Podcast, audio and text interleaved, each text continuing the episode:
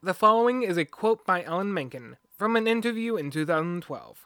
Read by Robin from The Trail Went Cold. From the time Howard and I started working on Little Shop, I just felt that it was a most compelling idea for a show. Because of the outrageousness of the story, because of the fun of the Roger Corman B movie aspect, and because of the heart of the story. This nerdy guy in this florist shop, and this kind of trampy girl, and this man eating plant, and this. I mean, it's kind of delightful, I gotta say.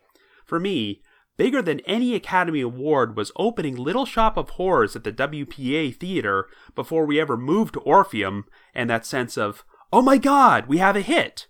For the first time in my life, it was, oh, maybe I won't have to do jingles anymore.